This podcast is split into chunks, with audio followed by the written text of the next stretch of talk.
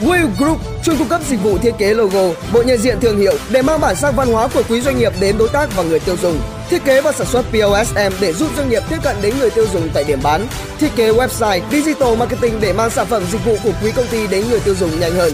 Chúng tôi tin rằng những giá trị được cung cấp từ Will Group sẽ góp phần không nhỏ tạo nên thành công cho doanh nghiệp. Truy cập ngay website willgroup.vn hoặc liên hệ hotline 090 123 0399 để được tư vấn giải pháp tốt nhất. Khởi nghiệp như chất gây nghiện, đừng thử khi chưa đủ hiểu biết. Hãy hành động thật nhanh 3 bước sau nếu không muốn công ty khởi nghiệp dậm chân tại chỗ. Oscar Wilde từng nói rằng xét về tầm quan trọng, phong cách mới là điều cốt yếu chứ không phải nội dung. Đây là một trong những câu nói nổi tiếng nhất của vị văn sĩ này dù có hơi phóng đại một chút. Dẫu vậy thì nó vẫn đáng được xem xét. Ba bài học cơ bản về thay đổi phong cách sau đây sẽ giúp CEO khởi nghiệp rất nhiều trên con đường định hướng cho công ty của mình. Các CEO khởi nghiệp thường tập trung vào những gì họ làm hơn là cách họ hoạt động, tức là nghiêng về nội dung của doanh nghiệp chứ không phải là phong cách của doanh nghiệp. Họ cho rằng điểm mấu chốt nằm ở những gì công ty làm chứ không phải là cách công ty tổ chức và vận hành, mà không biết rằng việc chuyển hướng chiến lược trong doanh nghiệp, thay đổi phong cách là một hoạt động có vai trò quan trọng và có khả năng thay đổi việc kinh doanh, tức thay đổi nội dung. Thông thường, các công ty khởi nghiệp sẽ chuyển hướng chiến lược khi sản phẩm của họ không còn phù hợp với thị trường hoặc khi mà chiến lược của họ không hiệu quả. Dù vậy, đôi khi cơ hội đắt giá bỗng xuất hiện và bạn phải hành động thật nhanh chóng. Chúng ta có thể là kết quả của sự thay đổi kinh tế vĩ mô như chúng ta đã từng trải qua vào năm 2008 và 2009, hoặc có thể xuất hiện ngay trong lĩnh vực mà doanh nghiệp của bạn đang tập trung khai thác. Dù gì đi nữa, bạn cũng phải hành động thật nhanh chóng. Các thay đổi quan trọng nên là kết quả của quá trình lập kế hoạch chiến lược lâu dài dù thực tế không phải lúc nào cũng diễn ra trong điều kiện lý tưởng. Bài học thứ nhất, củng cố. Cơ hội dễ gặp nhất là cơ hội để củng cố.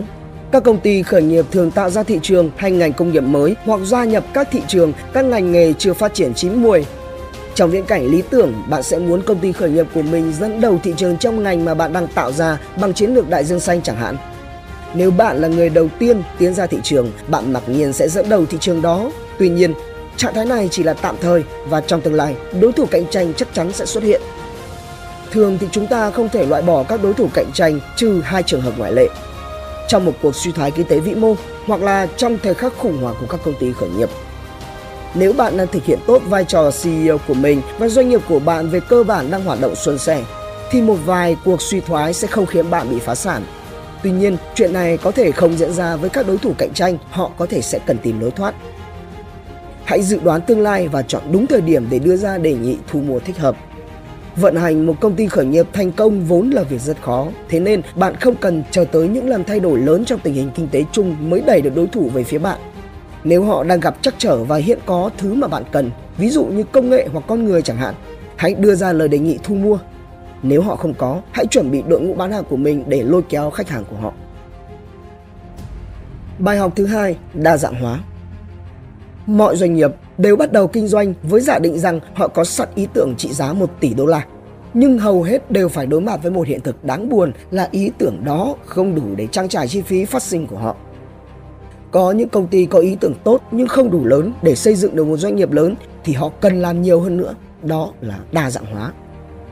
Đa dạng hóa không có ý nghĩa là thâm nhập vào một thị trường hoàn toàn khác hoặc lao vào một thách thức kỹ thuật hoàn toàn mới. Nó có nghĩa là tìm ra những cách mới để cải tiến và giải quyết các vấn đề trong thị trường của bạn. Một cách để đa dạng hóa là thực hiện một vụ mua bán và sáp nhập tiềm năng.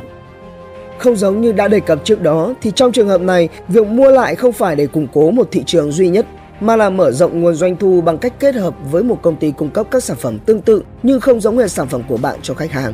Mục đích là để tạo ra cơ hội có thêm các nguồn doanh thu mới. Bài học thứ ba, tập trung chuyên môn. Việc nhận ra rằng ý tưởng ban đầu của bạn không trở thành một đế chế như Google hoặc Facebook luôn là một trải nghiệm hết sức bình thường. Đôi khi nó cũng đi kèm với một vài tin tốt vì một lĩnh vực kinh doanh mà bạn từng xem là lĩnh vực phụ trong doanh nghiệp của bạn thực tế có thể là ý tưởng đột phá trong tương lai theo như Steve Blank đã viết trong cuốn 4 bước chinh phục đỉnh cao, đây là cách duy nhất để các công ty khởi nghiệp thật sự xoay sở vượt qua khó khăn. Hãy tập trung vào những gì thị trường đang đòi hỏi và chỉ chọn giữ lại những nhân tố quyết định thắng lợi.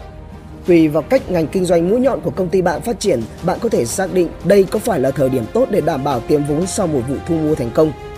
Nếu ý tưởng không đem lại hiệu quả, bạn chỉ cần chuyển hướng chiến lược cho đội ngũ hoạt động theo hướng mới. Ở đây, chúng ta đang thảo luận về việc phân bổ lại nguồn lực của một ngành kinh doanh hiện có. Kết lại, thay đổi để vượt qua trở ngại.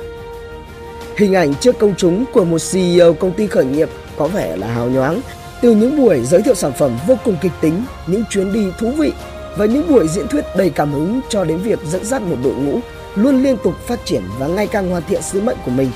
Tuy nhiên, những gì bạn không thể nhìn thấy mới chính là công việc thật sự mà một CEO phải làm mỗi ngày. David Kidder, CEO của Bionic nói rằng Nói thẳng ra, việc chuyển hướng chiến lược thường đem lại cho ta cảm giác gần như thất bại, đặc biệt là khi bạn không chuẩn bị cho đội ngũ của mình khả năng chấp nhận điều này. Nhưng thật vô trách nhiệm khi không thay đổi để vượt qua những trở ngại chết người đang cản trở đội ngũ của bạn chinh phục mục tiêu tập thể, tầm nhìn của bạn. Nên nhớ, đó chính là nhiệm vụ của bạn trong vai trò CEO khởi nghiệp. Nội dung có tham khảo cuốn Cẩm nang CEO khởi nghiệp, tác giả Matt Bloomberg, phát hành bởi Saigon Books. Trí thức trẻ, độc đáo TV tổng hợp và đưa tin. Quảng cáo hiệu quả, giá rẻ bất ngờ. Liên hệ ngay Đinh Nghĩa Studio a gmail.com Số điện thoại 0964 002 593